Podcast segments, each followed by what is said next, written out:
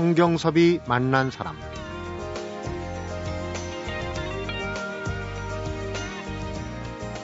청년으로서 글을 읽는 것은 울타리 사이로 달을 바라보는 것과 같고 중년으로서 글을 읽는 것은 자기 집들에서 달을 바라보는 것과 같다. 노년의 글을 읽는 것은 발코니에서 달을 바라보는 것과 같다. 독서의 깊이가 체험에 따라 달라진다는 중국 작가 이머당의 한 말인데요. 계절에 따른 독서법도 얘기를 했어요. 생각에 집중이 필요한 책은 겨울에 읽고 시간적 여유가 필요한 책은 지금 같은 여름에 읽어라 이런 얘기인데 오늘 하루쯤은 나이와 계절이 정해주는 책 한 권쯤 벗삼아 보는 것도 좋을 듯 싶습니다. 성경섭이 만난 사람, 오늘은 김성수 문화평론가하고 장석주 시인이 함께하는 문화탐방과 인문학 카페로 만나봅니다. 문화평론가 김성수 씨, 어서 오십시오. 안녕하세요. 김성수입니다. 인터넷에 올리는 뮤직비디오에도 이제 오는 18일부터 사전 등급 분류 심사를 한다고 그러는데 논란이 많을 것 같아요. 그렇습니다. 지금 어, 인터넷에 올리는 뮤직비디오는 영상물 등급위원회에서 사전 등급 분류 심사를 받지 않았거든요. 네. 어, 방송용 뮤직비디오는 방송사에서 자체 심의를 했었습니다. 그래서 심의 결과 등급을 나누어서 어, 어떤 거는 뭐 방송 불가다 이렇게 딱지를 붙이기도 하고 어떤 것들은 방송을 할 수 있다. 뭐 15세 이상, 뭐 12세 이상 이렇게 딱지를 붙여가지고 방송을 했었죠. 네. 근데 방송사에서는 그렇게 일정한 통제가 되는데 요즘엔 인터넷에 뮤직비디오가 너무 그 무분별하게 올라가고 있지 않느냐. 특히 선정적이고 폭력적이다. 이게 이제 지난해 초에 그 김성동 전 새누리당 의원이 발의한 그런 관련법 개정안 때문에 생긴 거거든요. 네. 그래서 청소년들을 보호하기 위해서 어, 이 뮤직비디오, 특히 인터넷에 올라가는 뮤직비디오도 어, 등급 분류 심사를 받도록 하자 이렇게 얘기를 했는데 문제는요. 여기에는 티저까지 포함이 된다는 거예요. 네. 그러니까 한 1분 남짓, 30초에서 1분 남짓 가는 영상도 전부 어, 등급 심사를 받게끔 하자. 그랬더니 예고편 같은 그런 거죠, 티저가. 그렇죠. 그러니까 이 대상이 되는 영상이 어마어마하게 늘어나는 겁니다. 일단은 방송용 영상하고 인터넷에 사용하는 영상하고도 또 조금 다르잖아요. 그런데 티저 즉 그 예고편에 해당하는 영상들까지 포함되게 되면 예를 들어서 소녀시대 같은 경우는요. 어, 뮤직비디오를 만들어낼 때 최근 들어서는 멤버 개개인의 그 티저 영상을 따로 만들거든요. 네. 그러면 노래 한 곡에는 뮤직비디오를 무려 11개에서 12개 정도를 미리 사전 심사를 받아야 된다는 얘기가 되는데 네. 예, 이렇게 어마어마하게 많은 그 양들을 다 소화할 수 있는지 하는 그런 물리적인 현실성이 걸리고요. 네. 그리고 이게 심사를 하면은 뭐 길게는 보름까지 걸립니다. 14일 내에 심의를 하게 돼 있는데 심의 결과 나왔다가 아 나는 이 심의 결과가 부당하다고 생각합니다. 한번 제소하면은 또 한 달이 가요. 그러면 이미 음반은 나와서 다 팔리고 난 다음이 될 수도 있는 그런 상황이 되거든요. 그러니까 쉽게 말해서 가요계에서 지금 반발하는 이유 중에 하나는 현실을 너무 모르는 지금은 어, LTE 시대인데 네. 정말로 LTE 시대인데 어, PC통신 시절에 그 등급 분류 심사를 들고 와가지고 그 지금 옥죄고 있다면 어떻게 하라는 소리냐. 결국 표현의 자유를 막는 것이다. 이런 주장을 하고 있는 것이죠. 네. 사실 뭐 뮤직비디오의 선정성 어제 오늘 얘기가 아닙니다. 만드는 사람도 유의를 해야 되겠지만은 사실 이렇게 현실적인 그 대책이 없는 가운데 이렇게 규제를 한다는 거. 특히 지금 인터넷의 뮤직비디오 동영상 같은 거는 사실은 우리 케이팝의 한류가 이 인터넷을 통해서 퍼진 거 아닙니까? 그렇죠. 참 재미난 것은요. 지금 그 가요계에서 오목조목 이렇게 얘기를 하는 것 중에서 하나가 유튜브라는 공간이 있어요. 네. 이 유튜브를 놓고 비현실적인 이런 처사다라고 얘기하는 것이 뭐냐면 유튜브에서는 등급 분류 심사를 안 하거든요. 그리고 거기는 등급 딱지 올리고 이런 거 없습니다. 우리나라에 네. 서버를 두고 있지도 않고 않기 때문에. 근데 대부분의 뮤직비디오가 유튜브 통해서 유통이 되거든요. 그러면 결과적으로는 유튜브만 딱 들어가면은 아무런 제재 없이 그 방송을 볼 수가 있는데 물론 거기 안에서도 내적인 제재는 있습니다. 그래서 성인 인증이 확실하게 되지 않으면은 성인용 그런 어 그 영상물들은 볼 수가 없겠죠. 네. 그렇지만 어 기본적으로 그 외의 것들은 아무런 제재 없이 이렇게 진행이 될 수가 있는데 어, 기타 한국에서 그 서버를 열어두고 있는 그런 사이트에서만 이 등급에 대한 것들이 문제가 된다는 것이죠. 네. 그리고 또 그 계속적으로 얘기되고 있는 것이지만 여섯 가지 항목이 있습니다. 뭐 선정성, 폭력성 뭐 이런 게 있어요.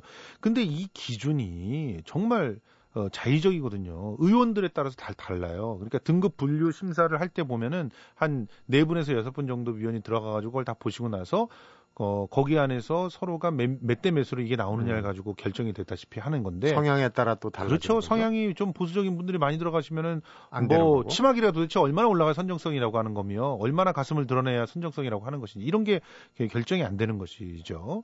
그리고 또 재미난 것은 그 돈을 또 내야 돼요. 한 영상 하나마다 만 원씩 내야 됩니다. 그러면 티저 영상 같은 경우를 많이 만들어내려고 계획을 세웠던 팀들 같은 경우는 어, 비용도 뭐 사실 그게 뭐 얼마가 되겠느냐 하지만 그게 한두 개가 아닐 경우에는 비용도 부담이 될 수가 있는 것이죠. 그리고 그 앨범의 출시 직전에 홍보의 수단으로 사용하기 때문에 어, 앨범의 출시에 맞춰가지고 다양한 변종들을 갖다 내보냅니다. 쉽게 말해서 어, 한 영상이 나가는 게 아니라 그 영상의 버전이 네. 심지어는 19개까지도 이제 나왔던 경우들도 있다고 합니다. 서로 달리 하는 거죠. 예. 매일매일 달라질 수가 있는 거예요. 근데 그 19개를 다 어떻게 심의를 받습니까? 그러면 결과적으로 다양한 심, 그, 도전들을 갖다 할 수 없게 되는 상황이 벌어지는 것이죠. 네. 가요계가 뭐, 그, 좀 앓는 소리를 할 만한 그런 구석이 있긴 있어요. 가수들이 직설적으로 불편한 신기를 드러내고 있는데요. 뭐, YG의 그 양현석 대표 같은 경우는 이 옛날에 가발 규제하고 뭐, 머리 물들이는 거 규제하는 때로 돌아간 것 같다 이런 얘기를 하고 있고 어, 어, 윤종신 씨는 월간 윤종신이라는 음원을 발, 발매하고 있잖아요. 웹진 형태로. 근데 8월은 뮤비를 9월에 봐야 되는 일이 생긴다. 이렇게 하면 폐가 나는 얘기냐. 이런 얘기를 하고 있고 은지원 씨 같은 경우는 일자리 하나 더 만들어 준 건지 아니면 진짜 필요성 있다 싶어 하는 건지 더러워서 뮤비 안 찍겠다. 이렇게 얘기를 하고 있고요. 네. 자, 이렇게 나오고 있는데 문화부는 가요계 반발을 고려해서 3개월 동안 시범 기간으로 운영하기로 했다면서 제재를 하지 않고 3개월 진행했다고 하는데 정말 궁금한 거는요. 한 해에 수천 편 쏟아집니다. 얼마나 많은 인원들을 등급물 심사위원으로 더 할 수 있을지 참 이, 이러다 보니까 이제 네티즌들도 뮤직비디오 등급 분류제도 반대 청원에 나섰는데요.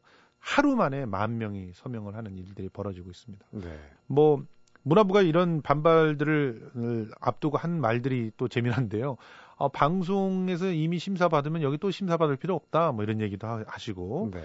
또 영등의 전문위원을 두고 심사 기간을 최소화해 보겠다. 7일 내로 해 보겠다. 이런 얘기 하시는데 반발을 무마하려니까 무마가 안 됩니다. 7일이라고 하는 기간이 어떻게 보면은 한 공, 음악이 완전히 떴다가 사라질 수 있는 그런 기간이에요. 지금은 전에 제가 이 자리에서 말씀드렸지만 패스트 뮤직이라고 해가지고 일주일에 순위가 막 순식간에 바뀌는 그런 시대 아닙니까? 네. 일주일 동안 뮤직비디오 잡아놓고 그 뒤, 뒤에 나온다고 한다면 그 이후에는 분위기가 어떻게 달라질지 모르는 우스꽝스러운 장면이 나오겠죠. 이미 차는 다 지나갔는데. 그렇죠. 어. 그리고 또 방송에서 심의 받고 나면은 뭐 심의 받을 필요 없다. 요즘에 방송은요 맨 마지막에 공개되는 겁니다. 인터넷을 통해서 티저 공개되고 그 다음에 중간에 예고편 또 따로 티저가 아닌 예고편 공개되고 그리고 나서 본편 공개되고 하는 건데 그렇게 다 공개되고 난 다음에 방송에 가서 심의 받는 거예요. 근데 뭐 앞뒤가 바뀐 거죠. 그러면 영둥이에는 당연히 심의를 받아야지 방송에 심의 받을 수 있다는 얘기가 되는 거니까 네. 그 적절한 그런 대책들이 좀 필요할 것 같은데요. 음, 그 가요계 내에서도 어, 자율적인 그런 규제들을 갖다 좀 더 많이 좀 해야 될 것 같고요.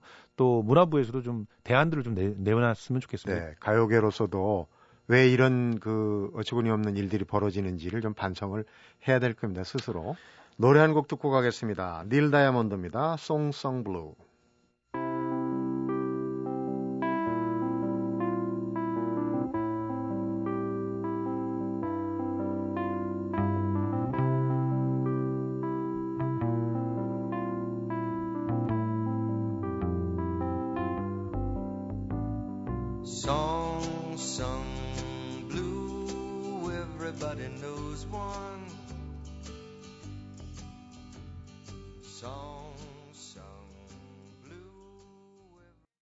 충북 제천에서 국제 음악 영화제가 시작이 됐는데 올해로 네. 벌써 여섯 번째예요? 그렇습니다. 번째.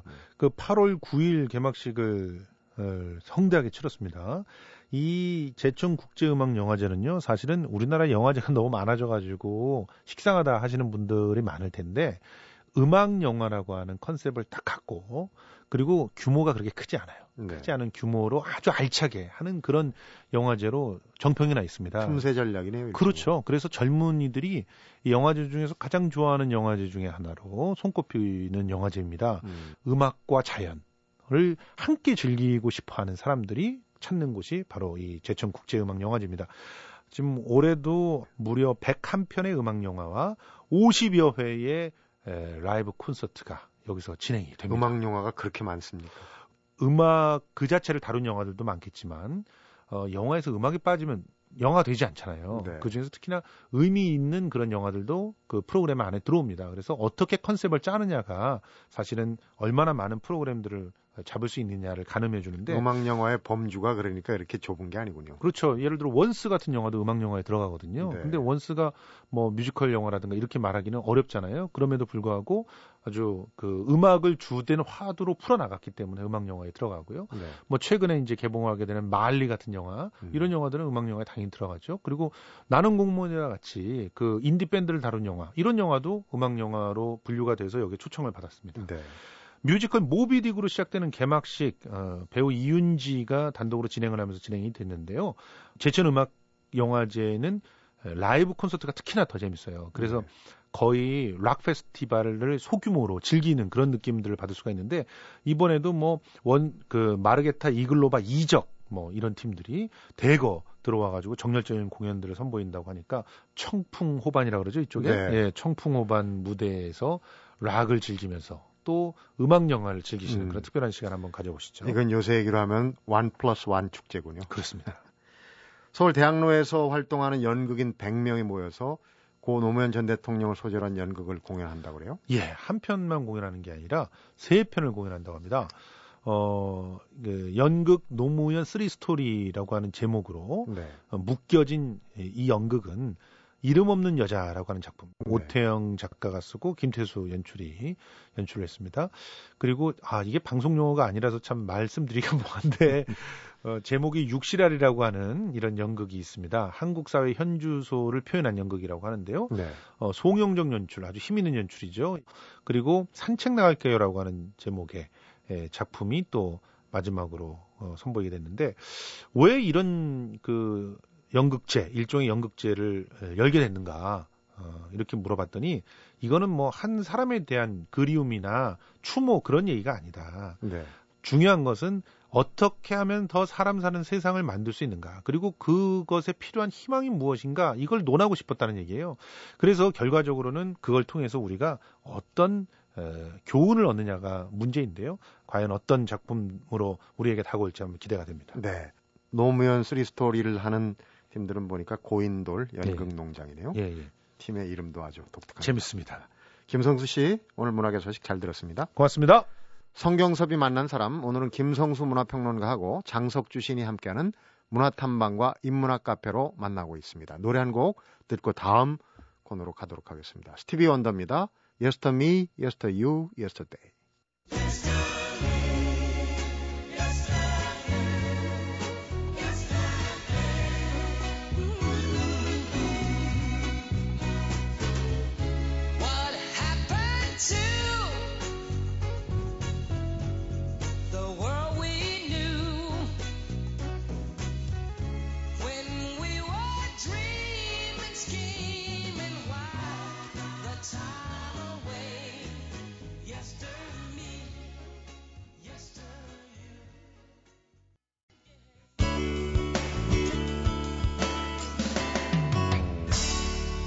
성경섭이 만난 사람.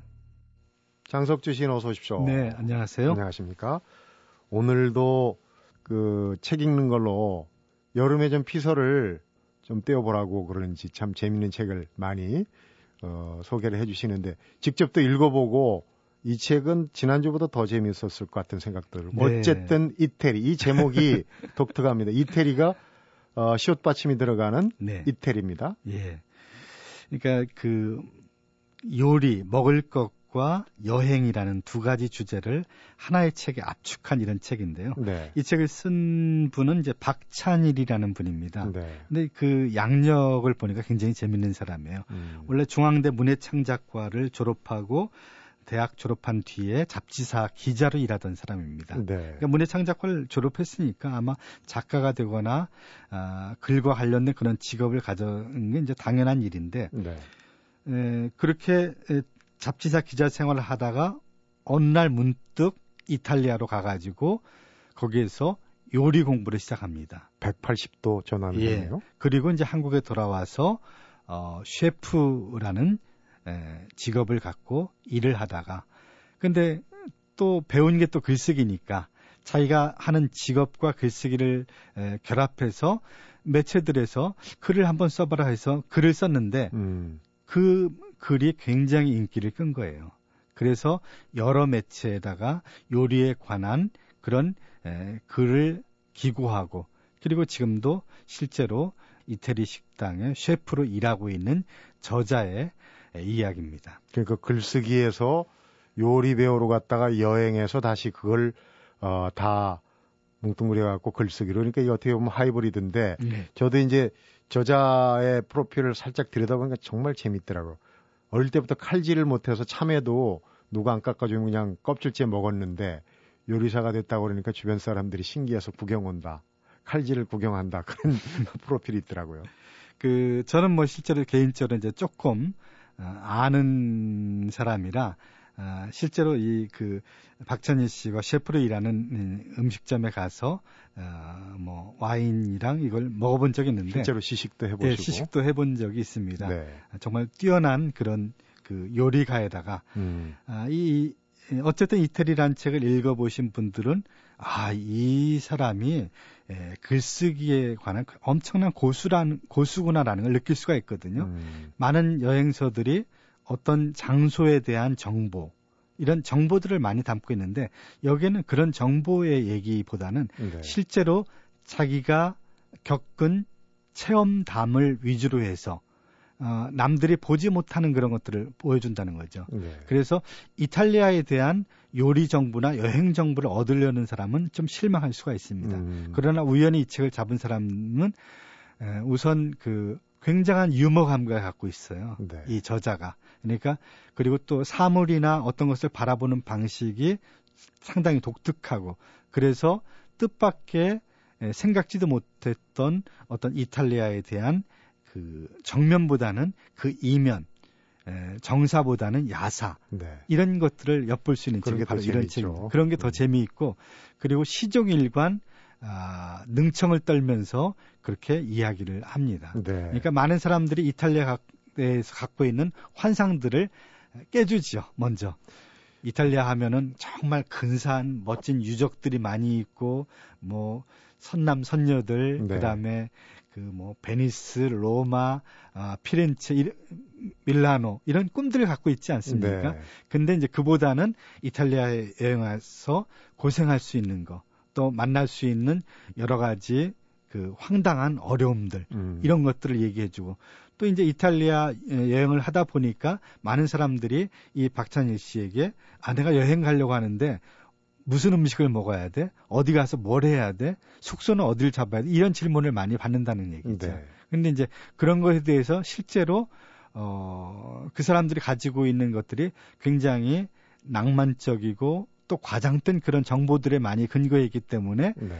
에, 이 박찬희 씨가 가지고 있는 것과 굉장한 괴리감을 갖고 있다는 거죠. 음. 그러니까 박찬희 씨가 알고 있는 에, 사실들을 정보로 그들에게 얘기해 주면 그들은 실망한다는 거죠. 제목에 시옷이 들어간 이태리 하는 거 보니까 이게 어, 영어에 먹는다 이하고 관련이 있지 않을까? 네, 그렇습니다.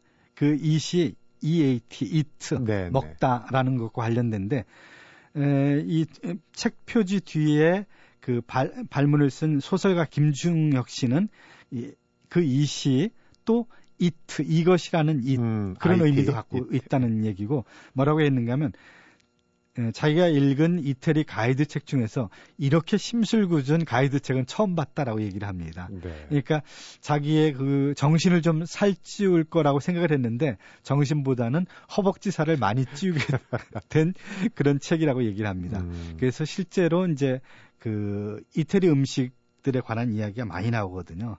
그 음식들을 탐닉하다 보면 실제로 어떤 그 비만을 불러올 수 있는 부작용도 있는 거죠. 네. 그런 그런 얘기들을 아주 그 유머와 우스꽝스러운 어떤 그런 것을 이렇게 맛깔지게 음. 풀어내서 이 그 무덥고 권태로운 이 여름날에 에, 즐길 수 있는 그런 책이 아닐까 싶어서 이렇게 갖고 네. 나왔습니다. 네. 이태리 먹을 어, 먹는다는 뜻의 그 하미가 포함되어 있다고 그러니까 생각돼.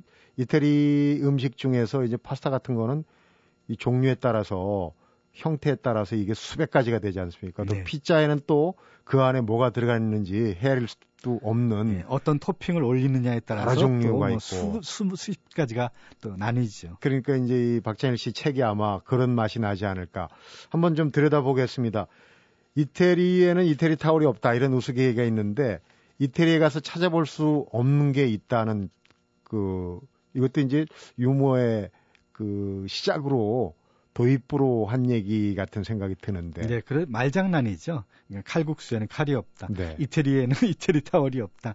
실제로 이태리에 간 많은 사람들이 당하는 이제 곤욕 중에 하나가 그 소매치기 당하는 거거든요. 네. 그러니까 이제 그 떠돌이들이 많이 있습니다. 네. 그 사람들이 접근하면은 저도 실제로 목격을 한, 한 경우가 있는데 건장한 미국 사람인데도 어, 한 세 사람이 달라붙어 가지고 순식간에 옷을 더듬어 가지고 지갑을 훔쳐가는 봤거든요. 네. 네.